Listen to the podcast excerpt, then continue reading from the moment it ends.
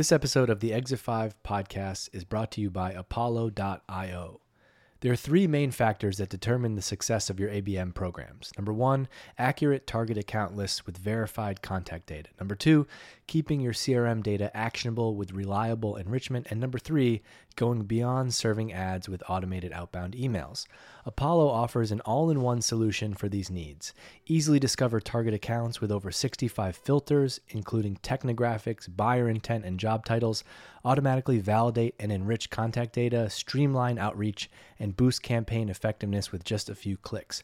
They're ranked number one for contact and company data accuracy on G2.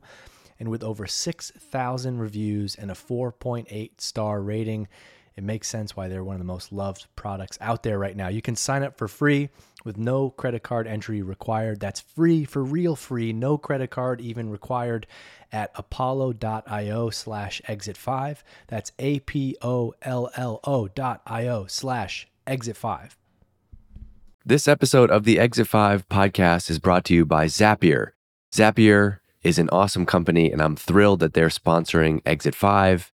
They are one of the secret go to tools, maybe not so secret anymore, that I've seen B2B SaaS marketers use over the years, and I'm thrilled to have them as a sponsor.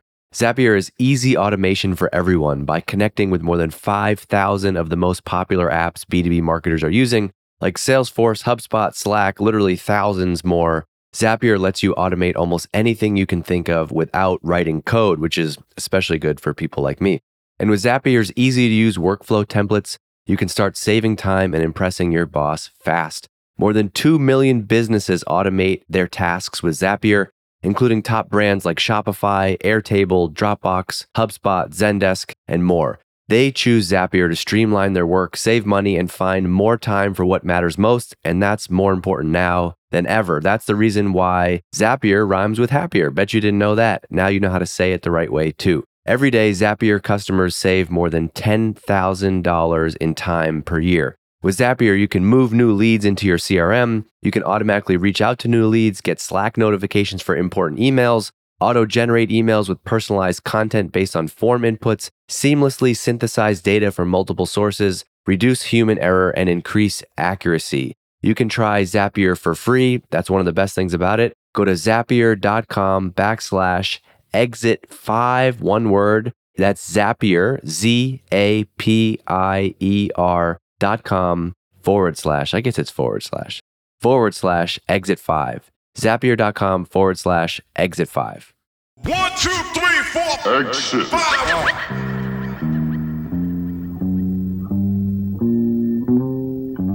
Exit. Exit. All right, Chad, don't blow it now that we're recording. I don't want you to turn into interview interview Chad. So I just was asking you for the proper pronunciation of your name, which is something that I often forget to do, and then I'll go record an intro and be like, "Shit, I have no idea how to pronounce this person's name." No, man, appreciate you asking, Dave, and uh, and happy to be here. First of all, but yeah, so Chad, and then last name. The easiest way to think about it is like cheese nips and then child. So nips child right off the bat. Chad Knipschild, man. All right, so you and I got connected because I want to give a shout out to my friend Tom Wentworth, who is the CMO of a great company that you you work at right now called Recorded Future. And I remember him referencing for a while, like talking about somebody that he hired from for his marketing team. We've all, he's always kind of been like someone to I don't want to say like push the envelope because like that I don't want to be corny with it, but like just to hire people with non-traditional backgrounds into marketing. And and I find out he hires this guy and I sends me his profile and I'm like, this dude was in the worked at the Navy for like 10 years. He's a veteran and now he's working on product marketing at this tech company. And you and I ended up doing a call just to get to know each other and chat about marketing. I go into the new year and I start thinking about I'm going to do this podcast and you were immediately on my short list of people that I wanted to talk to and just see where this conversation goes. But what do you do for work right now? Let's start there. Yeah. So right now, I'm a product marketer. And what does that mean, right? I think uh, a lot of people ask that, and it's been super fun for me. As you mentioned, uh, transitioned out of the Navy straight into this role, and uh, right, it's building kind of go to market strategies. How do we talk about, in our case, work for Recorded Future, so how do we talk about intelligence? And it's been super fun and kind of bringing all the content and collateral together, and then helping the product team and sales and yeah, a lot of pieces to it, but really just a, a, coordinator, a collaborator, and and yeah, it's been a lot of fun thus far. Been in the role uh, six months now. Okay, so you were in the Navy. How did you get into the Navy? Straight Yeah. out of high school? Did you go to Naval Academy? How did what was your path? Yeah, so kind of interesting story. I uh, I actually was at the University of Maryland, so I was getting my degree in environmental science of all things. And subsequently, through another a long story long, if you will, I was doing uh, physics research for at CERN, so the Linear Particle Accelerator, and I got recruited to be a nuclear officer in the Navy and basically go on submarines. So I started off my path, went straight out, graduated college, went into a program called Officer Candidate School. So if you go to college and don't do ROTC or the academy, that's where you go for training. Do your basic training, and then went to nuclear power school, where uh, I found out, in fact, I am not that great at memorizing facts, nor am I great at memorizing formulas.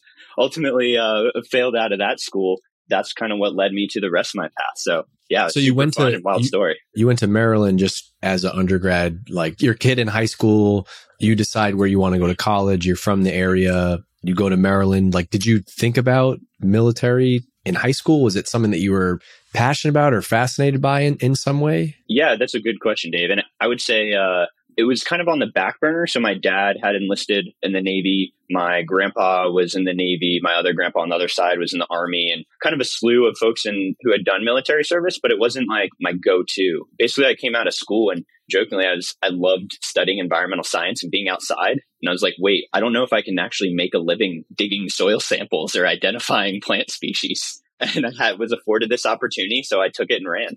At what point at Maryland did you decide that you were going to go and do this? It must have had a, a moment walking back from a class or something that you decided this is the path you're going to take. Take me into that point. In- Yeah, so I was a poor college kid, you know, kind of scraping by. Had a few, uh, like lifeguard at the pool. Had a few jobs. To be blunt, when I walked out of uh, job fair and the recruiter's like, "Hey, I can offer you bonus money," you know, the poor college can like, you know what? Not only can I like continue my family's naval service, like it seems honorable, a great path for me, but and I can actually like afford to buy a new T-shirt. That's kind of cool. so you, you find this recruit, like there's an on-campus recruiter, there's some cash to go and join.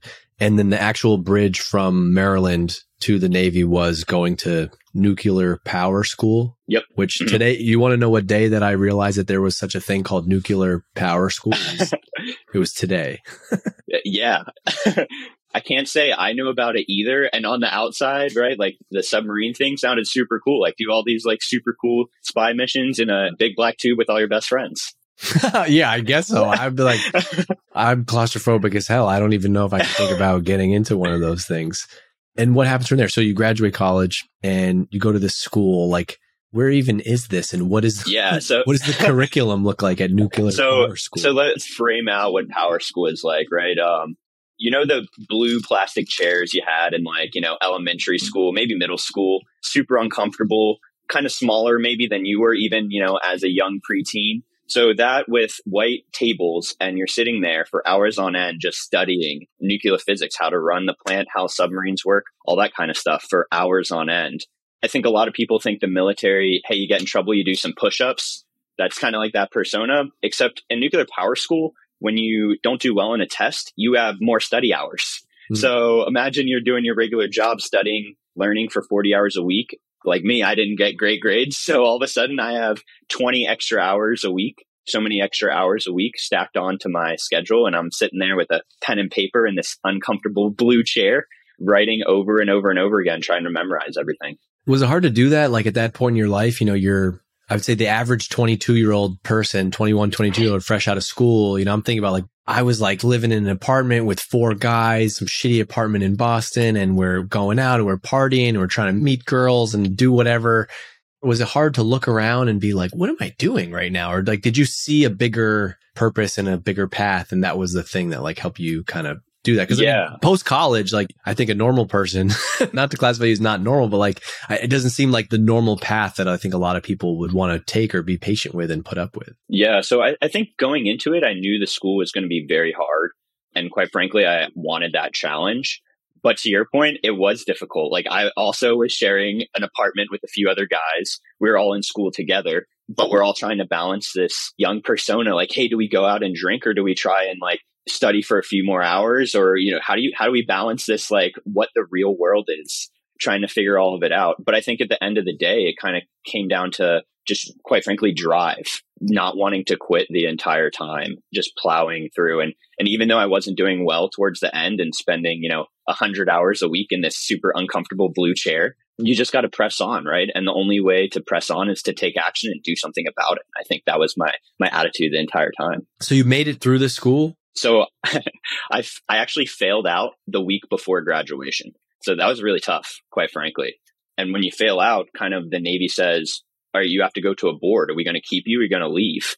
And you kind of have to present yourself in such a way. And for me, I wanted to stay. I felt like I hadn't yet proven myself and I hadn't gotten what I came for and really given back or learned the skills that I and, wanted and, to learn. And when you say stay, like stay as part of the Navy overall, like you would have Mm-hmm. found something else to go and do. So like when you go to this school, do you sign on for some X amount of time? Like, are you getting paid? Are they, whether you fail or not, whether you make it through this school or not, like, are you part of a group? Okay. Well, this didn't work out for Chad. And so now we're going to, we're going to try him over here. Like, how does that actually work? I've, I've yeah. So it's a combination of things. And I would say like, again, it kind of boils down to what do you as a person want? So I did sign a, a five year contract to go into this program. But that aside, I mean, you can, the Navy technically can still let you go if they deem you're not a great, don't, you don't belong in the Navy. They can let you go at any point. But it's a combination of drive and like networking and figuring out like, hey, where do you fit? And then the Navy gets to say as well. So for me, I took that upon myself to say like, okay, I don't know hardly anything about the Navy, right? I'm, I'm, I'm 21 years old. I'm trying to figure things out. Quite frankly, I just went down to networking, started talking to a ton of people, the different sectors and kind of what would make sense for me. Where are you living? Are you living like off campus? Is there a campus somewhere that you're going to? Yeah, so we're we're actually in Charleston, South Carolina. Real rough place to be, you know, especially as a young uh, 22 year old guy, you know. Got it. So that's where the school is based, and so you you're, you're Yeah. kind of there. And then outside of the classroom stuff, did you have? I mean, when I think of like military service and you signing up for a five year contract, I don't think of just a guy sitting there in a in a blue chair. I think of like you're also getting up at five in the morning and you got to go run and work out. Like, was there a physical component to this, or was it at this point in time it was just kind of all schoolwork?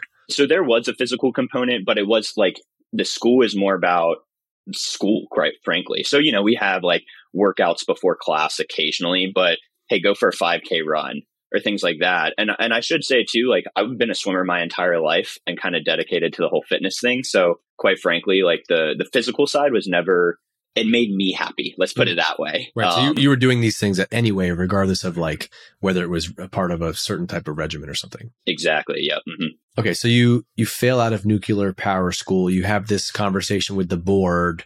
Obviously, based on what I know about your history now, the board said, "Okay, you make your case." Uh, and where did you go from there? even before I got to the board, there was some months in between where you're like, I don't know what I'm doing with my life. And that's where I just took the initiative and again started networking. I ended up linking up with at the time it's he was the uh, intelligence director on the Joint Chiefs of Staff. And through a mentor now I I met him and had a great meeting with him and he's like, you know what, I I think you'd be a great fit to be an intelligence officer. And that kind of helped seal the deal for that board and and off I went uh, down the intelligence pipeline. First of all, for the average person with no familiarity with the military, what is an intelligence director and what is the Joint Chiefs of Staff? Yeah, sure. So this admiral, he was in charge of intelligence, all things intelligence, for and, and acted as the intelligence advisor for the Joint Chiefs of Staff, which the Joint Chiefs of Staff is basically all the top admirals in general, so top brass, if you will, all the top senior leaders of the military who get together and advise Congress, make big decisions of like, hey, we need to change this policy or we should or should not go to war. All of those types of decisions are made at the Joint Chiefs of Staff. That's the Navy, the Army, the Marine. Exactly. Everyone all together. Okay. Mhm. Air Force, Space Force now. Space Force. That is real. How the hell did you meet this guy? Like you didn't. I'm assuming you didn't just like you know cold DM him on, on LinkedIn. yeah, you know, these are before the heavy days of LinkedIn, right? So this is old school networking. Straight up picking up the phone and texting a few buddies, and then the buddy leads to another older gentleman who was a retired commander, intelligence officer at the time, and and right like down the path I went. But yeah, what are the common threads between environmental science, nuclear power, and eventually getting into the intelligence world because I, I don't know enough about them to patch them together but i bet if we dug into there there's something Yeah. that's connected You know, I love that you asked that because I was actually kind of anticipating this question too. When I, when I was thinking back about like, man, what is my story here?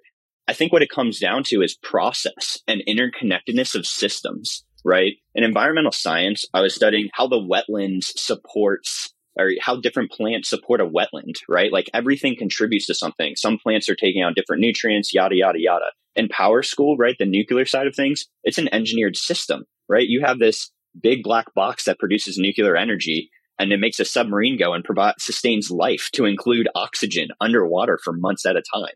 And then you have the intelligence side, which is again a conglomerate of building information and analysis because it's all connected and building what is like ultimately the system of information and I'm providing that to kind of the higher ups and, and superiors to help them make decisions. so you love process I love building process. Yeah. I love Okay. building process. you don't like adhering to someone else's mindless process for the sake of it but if you can build it Absolutely. Absolutely.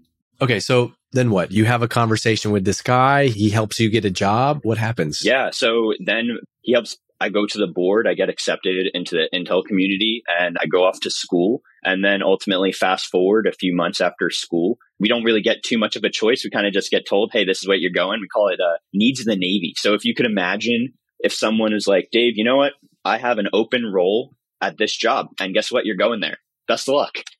because That's- you're on this five year contract and when how many years into this five year contract were you at this point Yeah. So at this point, I'm about a year and a half in. Okay, so you're like, I didn't do the, I didn't finish the nuclear power school thing.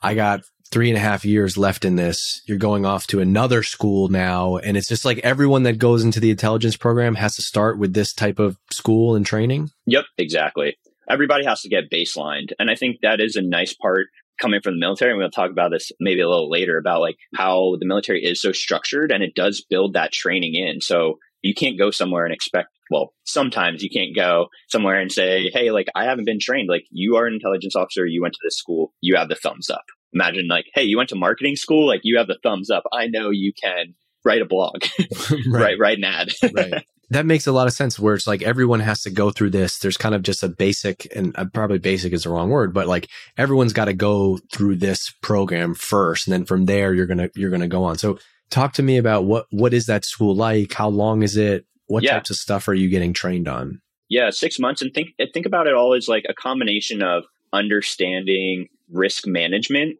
and then how to write, like how to conceptualize and build analytical products, how to take all these again, kind of building these systems, right? Taking all sorts of different pieces of information and building it for some sort of purpose, and then the real key is making some sort of assessment.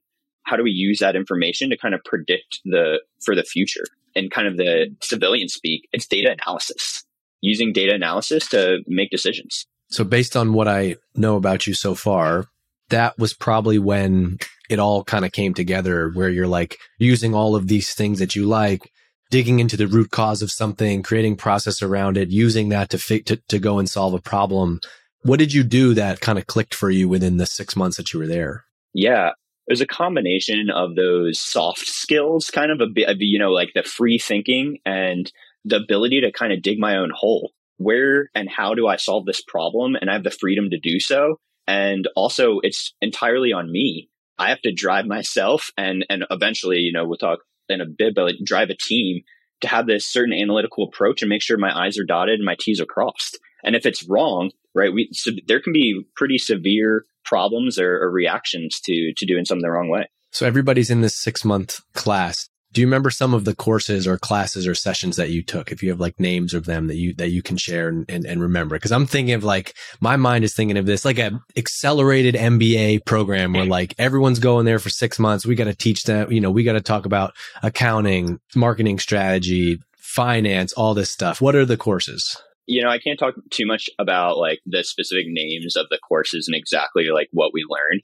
But what I can say is like it's this balance of cover everything without going too deep because eventually you're going to get into that first job and we just need you to be aware of it. We need to tell you about all the different types of intelligence and we need to tell you a little bit about all the different types of warfare and what the purpose is and that kind of stuff. So, yeah, you know, if you had to again correlate it exactly what you said, hey, a quick MBA or let's do like a quick once over for marketing or a quick once over for sales, just so you have an idea of what you're getting yourself into. Because I think a lot of the, at least on the military side, a lot of it's learned on the job too and get qualified as you go. To this day, even when you're you're in this program, you're not allowed to talk to many people about what you're learning and what you're doing. Is that easy to do? Is that natural for you to do? You know, I think you get taught that and you learn like how to segment information. And I think I think it can be good and bad. I think it can be a struggle sometimes for some people, particularly, especially when you like start doing certain things or start seeing certain things. There's a million books out there about, you know, all this kind of whether it's special operations or CIA stuff, but everything that comes out has to ultimately get vetted by someone else. You know, are you allowed to or are you not allowed to say that? And I, eventually you get much, much better at it. That kind of side of the house is learned on the job. And it can be a struggle for some folks. And I think some folks do actually struggle with with holding certain information inside. All right. So you go through this program, you end up supporting SEAL teams, but what was the path to get Yeah. there? Another kind of wild story. So my first job is actually I'm the first intelligence officer at this cyber kind of command, based Oh. more or less. You're listening to my dad's Exit 5 podcast. Hey, it's Dave. Real quick, are you hiring marketers or looking for your next marketing job? We just launched the Exit 5 job board and you can check it out right now. It's jobs.exit5.com. We're building the number one resource online for you if you're looking for your next marketing gig or if you're an employer and you want to reach talented marketers in our network, you can do so right through the Exit 5 job board. Go and check out the jobs over there right now. You can browse if you're looking or if you're an employer, go post a job and find your next great teammate. That's the power of a niche like B2B marketing. And that's what we're doing. That's what we're building here at Exit 5. Go check it out. It's the Exit 5 job board, jobs.exit5.com. Actually, wait, another question. Like, are you getting paid during this time? Like, do you have a Oh yeah, yeah. salary? So you're, you're getting we're on a salary, so we're you know I'm making military pay the entire time. Um, And so is yeah, that like is that like a shitty pay? like when you say military pay, or is like, or is like there's levels that you can progress? Like everyone is kind of at X level, and you Yeah, can you know- progress and get promoted. And yeah. So everybody, at least in the Navy, it's you know think of it pretty linearly. So Dave, if you're like way better than I am, we're gonna move at the same pace. It can be good again, can be good and bad. It gives people the chance to actually go through school. So if there's a backup and you're the class ahead of me, like, hey, we're gonna promote the same. But at the same time, it can be frustrating sometimes where it's like, at least initially, where again, hey Dave, you're like crushing me. You're like way smarter, you get it, and I'm sitting here in my blue chair trying to make make things work. right. know? Well, I mean, it's so different than the than the world that we're. we- I can say we now. Like we're Yeah. we're both in this tech world where like you, you find out what somebody else is making, and you're like, wait, what? And and it's there's definitely pros and cons to, to each of that. And then like you have a lot of attrition at a company because someone realizes what they could get paid. They could be getting paid X. So there's probably pros and cons of each side of it. Okay. So anyway, take me through that. So my first job is actually, like I mentioned, so I'm the intelligence officer at the Cyber Command. Um, and it's all, you know, fun and Gucci and I'm creating a ton of process. Quite frankly, I knew nothing about computers. So ears wide open, just trying to take as much in as I can from the folks around me. But ultimately, like I joined the Navy to, to deploy. So I start asking around a ton. Hey, like, are there any, and we call them augments, right? So you basically would just go off for a few months and go on a ship or what have you. So I'm asking around. I keep going told no, no, no, no. And like, no is not the answer I want. Like, I'm going to keep going until I get a yes. Why did you want to deploy so badly? I just felt like that's what I was looking for. Like, I felt like I really wanted what I was doing to matter. And I also felt like I couldn't get out of the Navy without deploying. And here I am, you know, super eager, sitting at the cyber command, doing a lot of great work. Like, it was a ton of fun and I learned a lot. But ultimately, like, I wanted to get out there.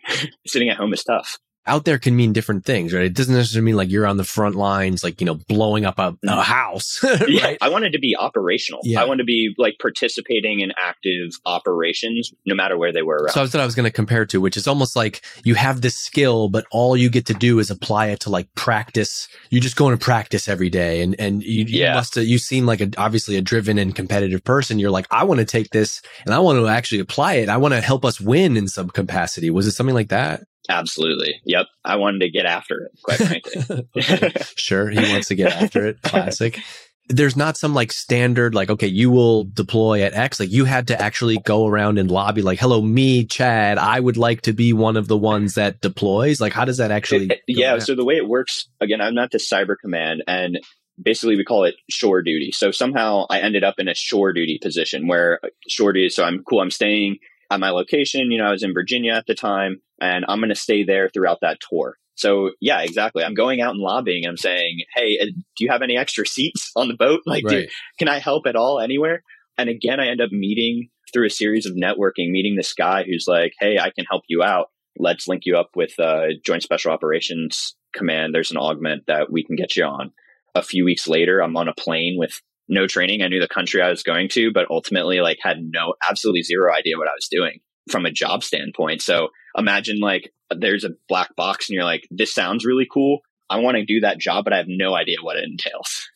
But it seems like that's the point in your career that you were at where you're like, I want to be tested. I want to figure this out. Yep. No, 100%. And I'll tell you, I got there and man, did that job test me mentally and physically and in all the different ways possible. Can you say Um, where you went? I was in East Africa.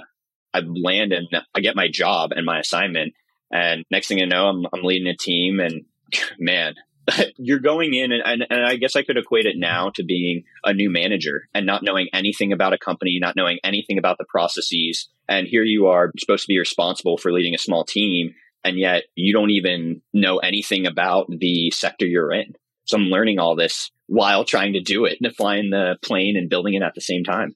You get deployed to East Africa, leading a small team doing what, as much as you can say? again, we're pulling together analysis to support national level missions. So like think tier tier one, pretty sophisticated missions and bringing we're responsible for bringing in all the intelligence for a specific sector of the national mission in in East Africa. The purpose of you going there, your team going there was for intelligence. Yep, Okay. exactly to help drive operations, if you will. So we're getting the intel, and then we're giving it to the SEALs to make decisions. Hey, here's kind of where the bad guy is. Recommend you do X, Y, Z, and then they make their final plans for hey, we're going to go do this because the intel says whatever. And is it always that you were going to support a SEAL team or that was specific to this mission or this deployment? You were there to support a SEAL team, or is that kind of how the setup of what you're doing works? Yeah, that's kind of how the setup works. Okay. So we're like, you know, everybody's part of the same team, and there's give and take and, and back and forth, if you will.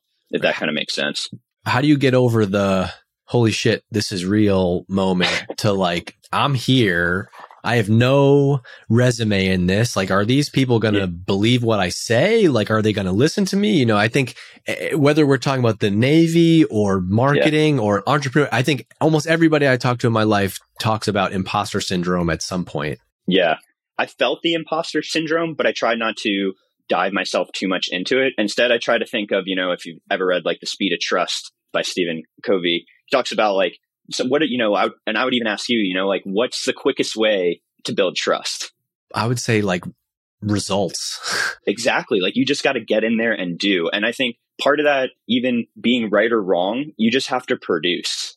You just have to get out there and it's okay to make mistakes. They know you're new. And that was something that was difficult. And I definitely made mistakes, but I got in there and I was working 18, 20 hour days. Those are just deployment hours, seven days a week. And you just go, go, go, learning as much as you can. And when you mess up, you change how you do things and you just keep going, you know, fail quick and move on. I love that. And I just to like tell a, a side story related to that, like I think one of the ways that I started to grow in my career was I joined this company called Drift early on and they hired me as just like a juniorish marketing person and there was no other marketing structure. It was like, Hey, you're here to do, I don't know, start our blog, buddy. and similar to that framework that you kind of laid out, it's like, well, all of a sudden you do that and you put some points on the board. They're like, huh, I didn't really expect that out of him. Okay, here, here's some more stuff to do. And you keep building and you keep building. And then all of a sudden, six, eight months into that role, like now I had done four or five different things. And they're like, maybe you're the one that could do more of this stuff. And you build credibility by like now you're presenting on the things that you've done and you become seen as an expert and a resource on that thing. And so I think it's just such a good lesson where one of the things that drives me nuts, both personally and professionally is just like when people just sit around and nobody's taking action. Like one of my biggest, you know, my wife will listen to this and she will laugh later because one of my biggest strengths and one of my biggest weaknesses is that I move fast and I'm very impulsive. And so in scenarios like work, for example, I make really fast decisions. Oh, I literally over the weekend, I was like, I'm starting this podcast and I'm doing it. right. and there's trade offs to that. But I think that it is a certain mentality that like the way to get credibility is to put some points on the board. And so I've always had a bias for like in a new job, a lot of people, you're in marketing, you're in the tech industry now, so much about, Hey, what should I do in my first 90 days? And people are like, well, make sure you talk to customers and talk to people around the company. And I'm not, not to diminish those things, but like, I view like, I'm here week one. Like, what's a small thing that I can put on the board right now so I can start to build some momentum? I learned a great management lesson from a mentor of mine who was like, one time we got a feedback survey from all the employees and they said that they wanted more snacks among like bigger uh, issues in the company. The next morning we put new snacks out just to show that like we were listening and we put some points on the board. And I think it's just such an important mentality to have.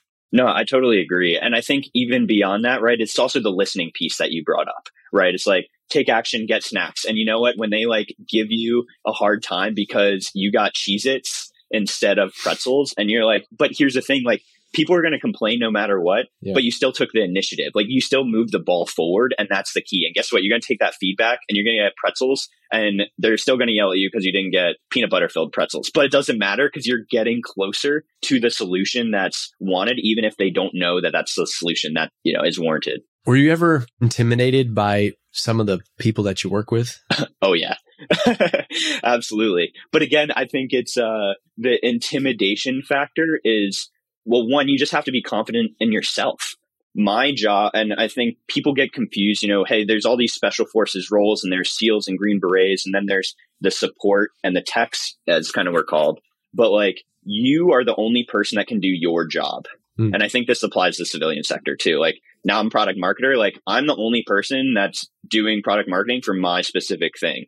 I need to know that. It doesn't matter that, like, maybe you know dave you're like the big head honcho or you know I, I, work for tom now. He's the cmo like i'm the subject matter expert. So if he can't rely and back to that trust thing rely on me to do my job you know even your though you're a big bad seal or a green beret or whatever you may be you have to have confidence in me and it's my job to portray confidence in you that hey this guy that you're going to go get or this mission that you're going to go on is a good mission to go on because here's the data analysis to support why so your full time in the Navy was like seven, eight years? Eight years, yep. Give me the quick timeline of how long are you in? Are you in East Africa for like two weeks and you come home? Yeah, so I'm there for a few months. I go back, I finish up my cyber gig. How's the food there, by the way? Mixed.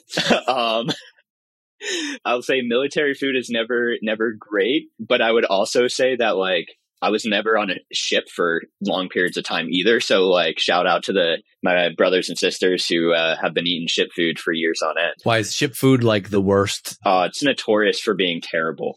Like the powdered eggs and really, I don't know, how, really I don't know stuff. how I stumbled upon this, but I I will sometimes find my way into like the weirdest things on YouTube. All of a sudden, I'll be watching like the LAX like runway for thirty minutes. I don't know why one time I'm sitting there on the couch and I'm watching a guy, a chef on a, I don't know if it's, I don't know if chef is the right term, but he's making like pizzas in a microwave on a Navy ship. And I, I watched yeah. that for 30 minutes. My wife came in and she's like, what the hell are you watching?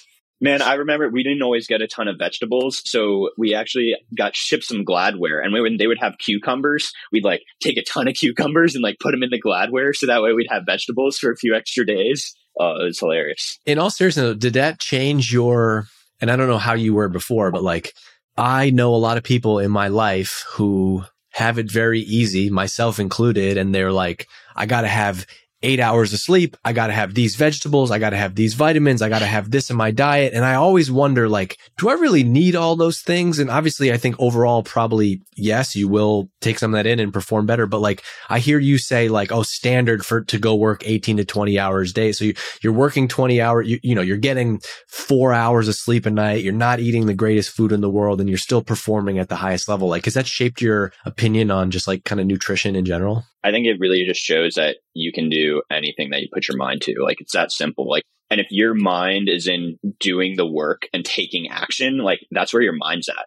If you get caught up in like the loop of, oh my gosh, I haven't had my vitamins in two days, like, yeah, you're going to get stuck there. And then it's just going to be on repeat. You know what I mean? But also I would, I would argue like, and I don't know, like I'm a big surfer. So like you just go out in the waves and even if the waves are terrible, like it's all about being outside, like in the water and like staying stoked and like feeling those good vibes.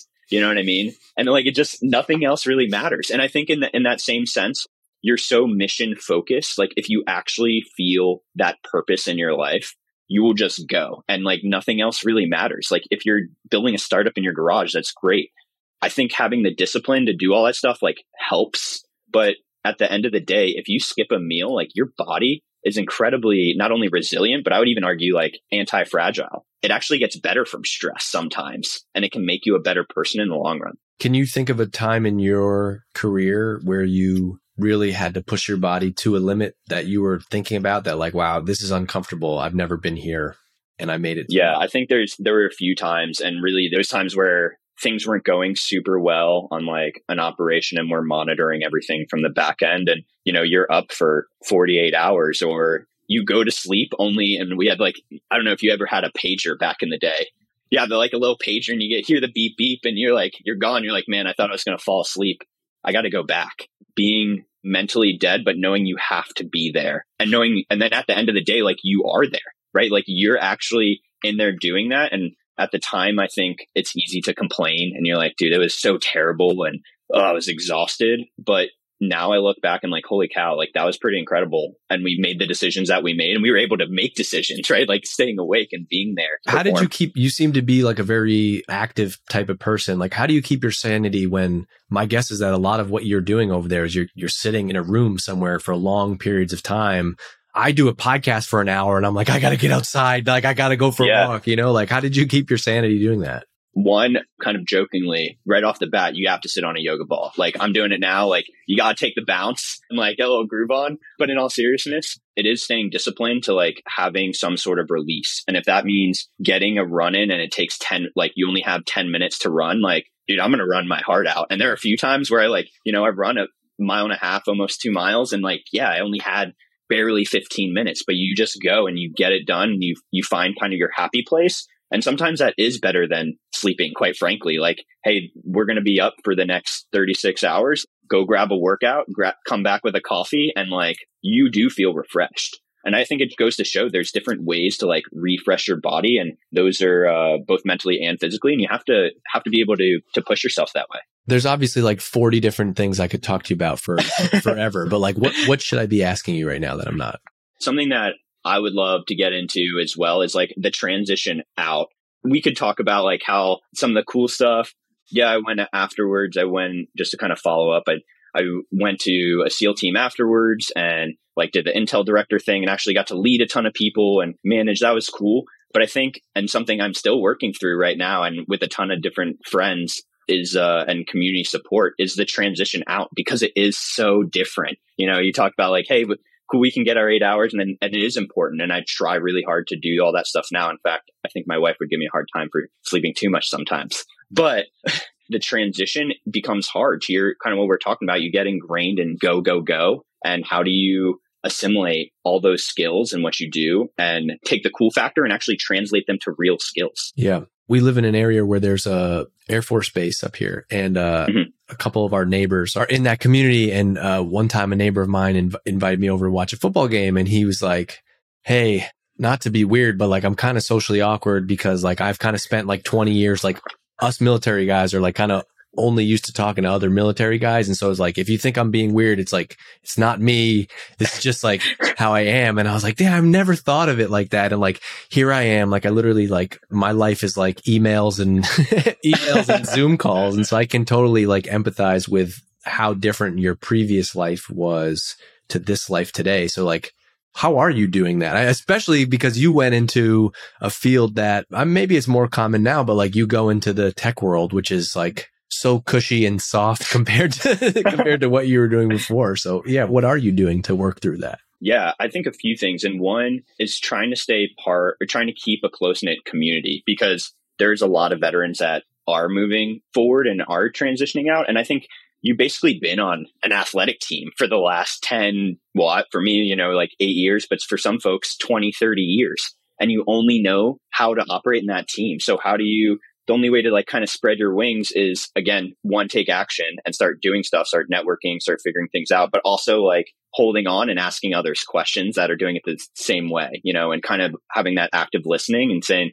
hey wh- how did you do this what's going on how did you figure this out but ultimately how do you actually pivot and i think all the this advice is out there in the real world is like tailor yourself how do i actually translate my skills and i kind of mentioned before but like Intel, like process development, process creation, like systems, we're just doing data analysis. And then how do I pro- you know take that and transform it into marketing or those sorts of things? And then the other thing I would add too is again like keeping staying stoked and keeping the vibes high. Like how do you translate your personality in such a way that's not military speak, right? Because I even made the mistake in the beginning, right? Like start talking all these acronyms, jargon, and you get so lost in it. And people then just like glaze over and have no idea, what, you know, that you even made a joke because they can't keep up. But I bet you can apply some of the things that make you talented and, and that have been a staple of your career. You can almost apply it to, it's like you have a new puzzle to try to like figure out. And you're like, oh, this is how these people talk and this is how they work. It is kind of what your background is, is like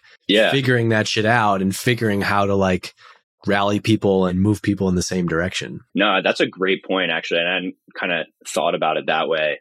But I think taking the approach of where do I fit in? And I don't know that product marketing is perfect for me for the next 10 years, but I'm loving like taking it all in and learning about all the different sectors now and Yeah. building out that puzzle. Especially if this is your first job as a civilian, right? You can kind of treat it mentally as like this is a mission. Like you don't know if this is a year, Yeah. two years, three years, but like it's a new way of gathering skills. And like this thing, you're, you now you're like adding that to your time in the Navy. And then like three years from now, you're going to add it, add a new thing to that. It, so I, I wonder if there's a way that you're looking at it that it's like this is almost like a, a different type of deployment that you're on, except you're sitting on a yoga ball on, on Zoom calls all day. yeah, you, you know, I, I do get made fun of for my yoga ball bounces, but you know, we got to do what we got to do, right? Stay Okay. focused. But okay, I have a former Marine friend of mine who likes to think that my job is just to sit in a beanbag chair on my laptop all day. So, well, are you in a beanbag chair now? no, I'm not. I'm in like a $300 like ergonomic, uh, proper chair, Chad. There's no Oh, beanbags gotcha. here. Yeah, I'm, gonna get you a beanbag and send you one because I'm all, I'm all in for this marine guy. I'm liking where his head's at. Yeah. They couldn't understand what the big deal was around COVID because they're like, I don't, I don't understand. Don't you all just like work on the internet anyway? Like, why do you have to go to an office? I don't understand. And I was like, that actually makes a lot of sense. There's a lot of rent out there that has been wasted. Have you had much time with the team in person? Yeah, Okay. I'll, say one great thing about the team I'm at now, and really again about the culture is like they do want us to travel and get up to the space. So I'm in still in Virginia now. I do technically work remote, but like I try to get up to Boston or like our DC office every so often, and that's really really helpful. But I do think that as the world moves forward, just an interesting thing that I've noticed is like how managers kind of have to set the tone for that virtual environment. And how do, you know, maybe there's a question for you, like how do managers pick the people out that are doing super well and like actually have that drive out of the virtual environment? for many reasons, I'm thankful that I'm not in a company right now. And look, this is all by choice. Like I'm fortunate to have had a couple of successes, like exits, and I've built a successful enough business on my own that like I don't have to go work at a company. And I, I think there are plenty of people who that is what they need. I'm, I'm like, we're all, we're all hmm. weird and unique in our own ways. I did the job for a while, but like some people, what gets them fired up is leading people and leading teams. And I like to lead people through other ways.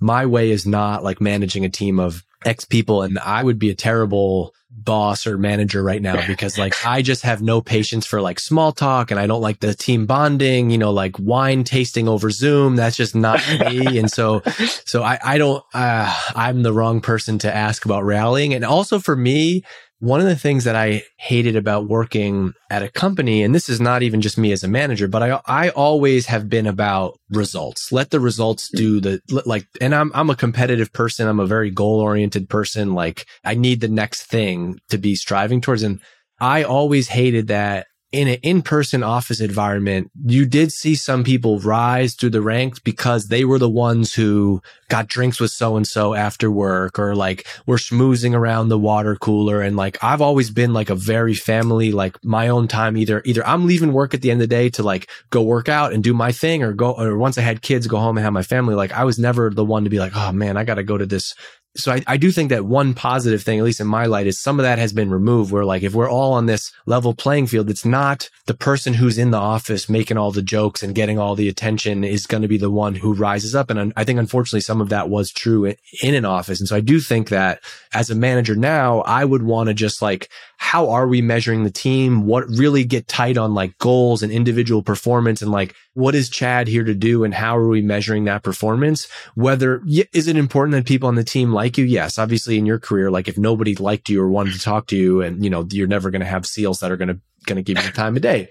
But in this world, like I, I, do think some of that is positive, that some of that is removed. You know what I'm saying? Absolutely. And from being a manager formally, I think it just it almost challenges us to get more creative in how we think and further be disciplined in that approach you know, we can talk about being disciplined with your eight hours of sleep or your workouts, all like important to like making good decisions later on. But I think it's also important to be disciplined in your approach of how you think about feedback. And, uh, you know, I know for my team previously, like having consistent feedback opportunities and and kind of giving everybody feedback in the same sort of structure is like critical for identifying who's actually strong and who's weak and who's got a great personality and like will talk to me and make me laugh but maybe isn't nearly as good as building that analytical process. I've made this mistake looking back I can kind of talk publicly about like mistakes that I've made now because I'm not in that position but like I've made the mistakes with getting too close and personal and friendly with somebody on the team who might not be performing at the level that you need. And then, and then I'm like, shoot, I haven't been managing this person like hard enough. And now they're falling behind, but like, it looks like we're buddy buddy and I've only had this buddy buddy relationship. And now all of a sudden I got to have the hard conversation. It's like, wait, we've only kind of been buddy buddy for eight months. Now I got to have the conversation, Chad, that like you're on a performance plan. Yeah. This is the part of management that I think a lot of people don't realize until you've done it is like, are you sure? Eh, eh, you know, in your world, like you kind of have you you have to become a manager, but like I think in tech or in other people listening to this, like if you want to be a manager, you got to know what that entails. And that means you're going to have to have hard conversations with people. And it means that people are not always going to like what you're doing. And so like, I think that that part is something that I struggled with and I'm glad to not have to do it all the time now. And I would even argue, you know, it goes the other way too, like being able to have those hard conversations and realize like, yeah, if you're in a subordinate situation, right, very clearly and concisely bringing up those points. I can't tell you how many times I did this like in the military, especially, you know, with special operators where you have to say like, hey, sir, we should not do that. And here are the facts, yeah. right? In the same sense, you have to say, like, here's where I think I should be. Why am I not there? And yeah. having, you know, being very blunt about that. I do think some of that is like, I wish there was more of that. And I think this is why, like, one of the things that I didn't do for the longest time was like, um, have very clearly mapped out like roles and career progressions. And I'm sure this is something that you had in the military. Where like, if this is your rank, this is the things that you're supposed to do.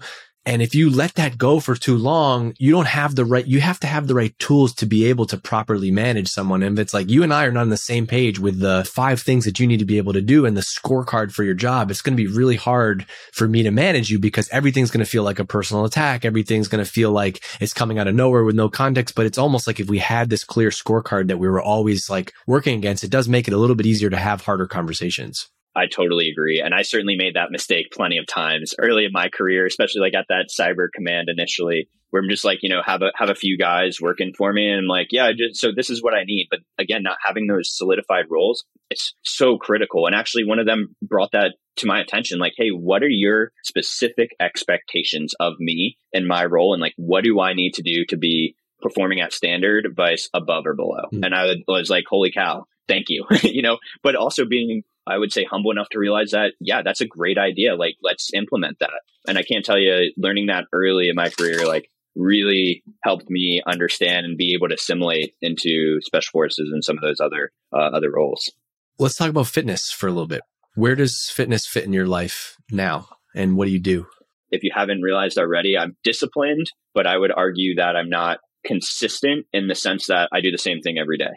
I love mixing it up. I love kind of getting into those flow states and feeling like feeling the rhythm, feeling the rhyme. Like, you know, I don't bobsled all the time, but feel the rhythm, uh, feel the rhyme. Yeah.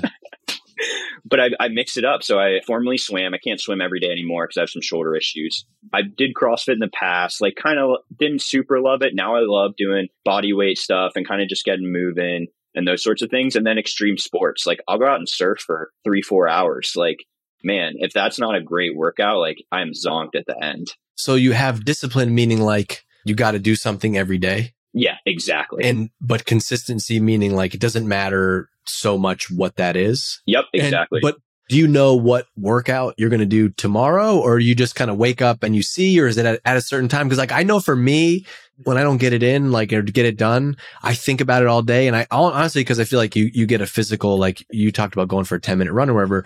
I Yeah. have to do that first thing now because if I don't, like, I need that burst right away. So like, do you have it planned or like, what do you, how, that feels a little bit too out of my comfort zone to be like, I Yeah. don't know what I'm going to do tomorrow. so I, I do work out with a like community crew here, and that we like honestly, it's a blast. So it's like a community, a gym, and they we do everything from like, hey, we're gonna meet in the woods and do some like hill sprints or something, to hey, let, we're gonna like go ahead and do heavy deadlifts. What do you mean like a community cruise? Like a, is it all like military people or like, No, it's just a well, it's a gym, but I, I like to consider it more of a community. Like they have community workouts where just anybody can show up, like on some weekends and things like that. It's just really cool and and great opportunity to like meet new people and stuff. Is there like a text thread going or like an email chain? Like tomorrow we're deadlifting at this time, be there. Like what, how does it work? So there is a coach, and she like actually writes the workouts. Okay. So it is Cool. a little bit more structured. But outside of that, you know, a few buddies will like kind of give each other a hard time, be like, "Hey, dude, you should do work on your sandbag today," and be like, "Cool, I'm gonna go do a hundred sandbag toss overs or things like that." So really mixing it up. I would say I don't plan my workouts, but again, to the discipline point, like I enjoy having randomness and states of flow in my life, and that's just what works for me. My wife, she like gets up, has her workout, like you know, it's like it's regimented. But I like living my life one wave at a time, baby. Like a we're just we're just You're waiting for the next swell. the true surfer in you. So like you, you might like hang up this call and like go for a run just because that's what you felt like. Yeah, yeah, and I, I love that. It honestly, it makes me happy. I can wake up, check the waves. Hey, all workouts canceled. Waves are firing. Or hey, the wind's good. I'm gonna go kiteboard or go sailing or something. Something recent though I added to my regimen is the cold dip. I popped on the the cold dip. Oh my Uh, God. Get out of here. I'm going to hang up. I, Eh, look, I believe in it. My wife actually was like, let's get, why don't we get you a cold tub? It's just so funny because I'm not even giving you shit for it. I'm, I'm into this too. Something has happened within like the last two months where like every influencer from Joe Rogan to Jesse Itzler to whoever, it's like eh, you, I can't go on Instagram without seeing somebody praising the benefits of cold tub. Like cold tub is like, that is the thing right now. Huberman. I mean, granted, there's, there's science to this, but that is the thing right now. But don't you get the cold tub from the, the, you have nature's cold tub, but don't you? Exactly. No, and and that's all. Honestly, I don't even have a tub. Again, another like a cool thing to build within a community. And I can't harp on this enough. Like the community to me is just everything, right? Like that gives me purpose is like going out and like seeing other folks do it. And uh, yeah, we'll meet up and we all just like dip together in, in one of the uh, back lakes or go out out front to the ocean. Right now, I think. Well, yesterday the water was pretty cold. It's like 45. The ocean was 46. So a little chilly, but you know, spend a good five minutes in there, bobbing the waves, and have a time. I have no experience with surfing. When you're surfing, you have a wetsuit on. The water's 45. Like, are you still cold or you're good? Depends on the wetsuit, man. You got holes in that wetsuit, like no chance. Booties, gloves, you know, you got the hood on. Um, it's a good time. You know, even just like the cold dip thing, a lot of it's just mental, you know. If you're feeling that sun on your face and you're cold, your body's like, what's going on? But you're feeling you're having a great time. That's what it's all about. And I think that overcomes some of the cold sometimes. But I would add, you do got to be careful. Throw some Vaseline on your eyebrows, eyelashes, so they don't get icicles. freeze? Yeah, if, if you're if you're out and it's like under 32, you don't put uh, a little Vaseline on your eyelashes to freeze together a little bit. Yeah. Well, you Yeah. have beautiful hair too. I don't have that. I don't have that issue. Yeah, well- you got the surfer hair. Yeah, I had to shave off the lettuce. You know, the uh, What? Just wasn't there. I'll, I'll send you some. All right. Well, is that was that a military approved look? Can you have lettuce if you're like if you're in the Navy? Uh, hard no on the lettuce. So uh, you got to do what you can. Sometimes you you know you tuck it up under the hat a little bit, but uh, yeah, hard pass on the lettuce. Are you mentioned uh body weight stuff? Like like what are you doing? Yeah, so I think we should uh, tell tell the folks listening to this, you know, how we really met. And it was actually my boss, Tommy, you mentioned, tagged me in a video of you doing pull ups. And then I had to comment uh, that the form is pretty decent. But I think if, if I recall correctly, I said it's not about how many you do, it's about how much fun you're having. Okay. Um, I'm so, into that. yeah. Yeah, that's great advice for the people who can't do any pull ups. They're like, I have so much fun. Did one pull up. But then I asked you what your, I think my max unbroken pull ups is like 20. And then I think you had some ridiculous number that you said. Either I don't know if it was unbroken or you did them in some period of time. Yeah, so my unbroken is up over 30, but then I uh being the knucklehead that I was, I challenged the team if they got so many subscribers or people coming to an event, I would do a pull up for every one that we went over the goal. Somehow they managed to get their stuff together and that resulted in 180 pull ups. Not straight though, not straight. No, not straight, but that, I mean, that'll keep you sore for a couple days, depending on how yeah, it'll how get you going. Do you do any weightlifting? A little bit. I mentioned I like I have some shoulder issues just from from swimming and stuff. So Yeah. uh, I'll Did you, definitely did you used know, to do more? a little bit, yeah. hmm But I, I tend to enjoy reps over going very heavy, especially as I've gotten older. Yeah. My I just don't enjoy, nor does my body enjoy super heavy. And and and if you can't tell, right? Like I'm all about just listening to my body. Like what does it want? What Yeah. does it need? And I think that's been super fun too. Well, that's why I asked actually, because I think like one thing that I've found in myself as I'm getting older, I'm 35. I think it's important to continue to lift just from a strength training standpoint. Like I don't, I want to have a, a baseline of strength, but like one of the reasons why I don't do CrossFit anymore was just like, I just felt like I was hurt. I, I, I wasn't even getting injured all the time, but just felt it was like not what my body was craving. And like recently I've gotten into running. I do a lot more yoga now. I do a lot more just body weight, you know, push up, pull up, squat type stuff and I'm I'm trying to listen more to my body for like what do I feel like I want as opposed to like oh today is leg day and I got to do heavy squats because then that like I don't I don't get the same enjoyment out of that. And so like what's cool that I'm hearing through your fitness routine is it is it's a little bit more intuitive. It's being outside it's being on the beach it's going in the lake it's surfing. Like a, a workout doesn't necessarily have to mean I'm I'm in the gym you know doing strict press and cleans and all that stuff right No, 100%. And, you know, I think everybody's on their own journey, whether that's professionally or from an athletic standpoint. And, like, hey, if getting outside, getting sun, and going for a walk in the morning and afternoon is where you're at, that's awesome. But again, it goes back to like just taking action and just doing it. Mm. Right. And, and to your point, like, I just love, you know, if I have a great leg workout or one of my buddies challenges me to like something nuts, I'm going to do something else the next day. Or if I'm like, my body's absolutely crushed, like I'm probably going to stretch and it's going to feel great. And I'm going to stretch for a full hour, you know, again, back to that discipline piece and, and do what, like, what makes me feel good afterwards. My producers have asked me to ask you in my ear about what is your opinion of celebrity seals? I think that's a tough one. I mean, like, I'm here as an Intel guy on this podcast. I guess you're a Right, like- and- you're going to be a celebrity. And I'm not. I'm far. I'm far from a celebrity. Like people are going to be like, man, this guy cheese nips something. I don't know. I think like anything else, man, it's marketing. Let's put it this way. My opinion of my own self is like I wanted to volunteer. I wanted to do the job that I wanted to do, and I did it, and I had a great time doing it, and I'm happy to tell the story. I think there is like anything else a balance in life of like going too far, but that's not for me to judge because I'm also in that not in their shoes and I don't know what's going on in their personal life or things that they may need to do that or even, you know, from a psyche perspective. Like, but for me, it's just not me. And uh like I said, I'm happy to be here and truly honored to tell my story and and you crushed me with questions. well, I'm glad you did it. This was fun.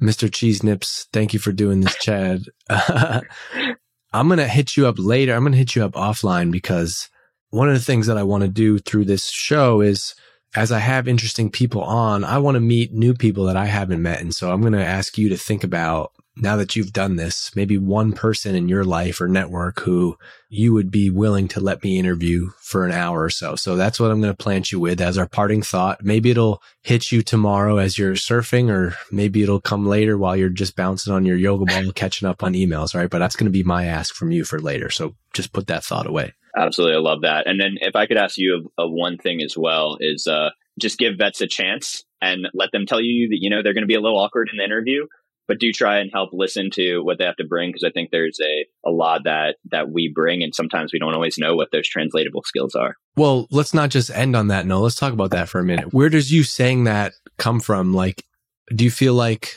veterans are not given a fair chance, or are you saying like? I think they don't always know what's out there in the civilian world, Mm. and it can be difficult for people to. You know, I had no idea that product marketing was a thing. Sure, and and it took a veteran who was in the job to help me understand that.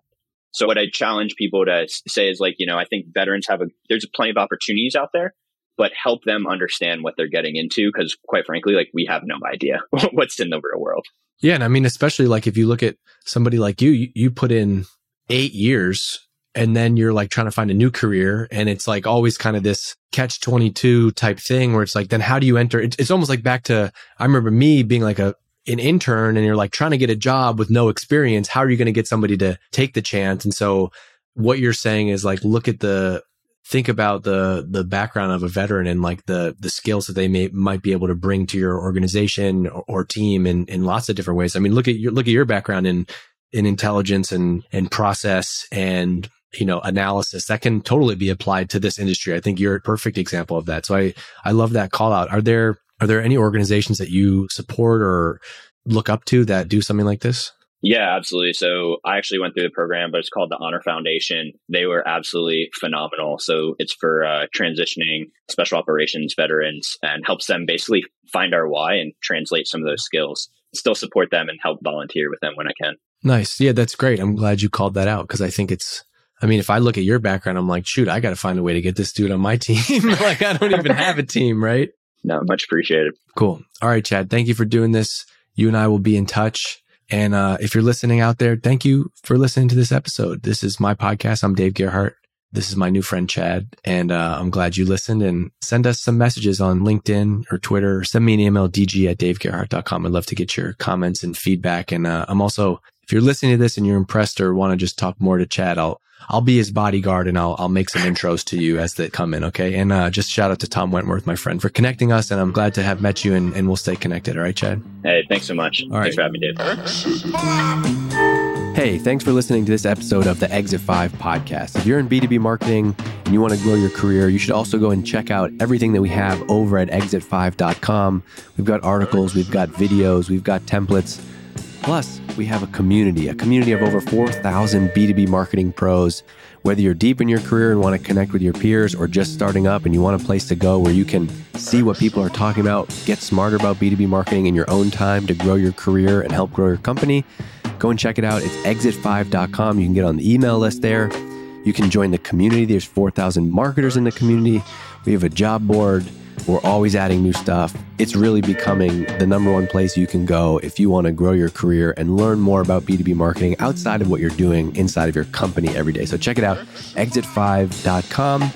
And I also want to make sure I give a shout out to my friends at Hatch. That's hatch.fm. They produce this podcast. It sounds amazing because of the work that they do. And they work with B2B companies just like yours. They offer unlimited podcast editing and strategy for businesses. You can get unlimited podcast editing and on demand strategy for a low monthly cost. All you got to do is just upload your episode and they take care of the rest. Go and check them out. It's hatch.fm. This episode of the Exit 5 podcast is brought to you by Apollo.io. There are three main factors that determine the success of your ABM programs. Number one, accurate target account lists with verified contact data. Number two, keeping your CRM data actionable with reliable enrichment. And number three, going beyond serving ads with automated outbound emails. Apollo offers an all in one solution for these needs. Easily discover target accounts with over 65 filters, including technographics, buyer intent, and job titles. Automatically validate and enrich contact data, streamline outreach, and boost campaign effectiveness with just a few clicks. They're ranked number one for contact and company data accuracy on G2. And with over 6,000 reviews and a 4.8 star rating, it makes sense why they're one of the most loved products out there right now. You can sign up for free with no credit card entry required. That's free for real free, no credit card even required at apollo.io slash exit five. That's A P O L L O dot I O slash exit five.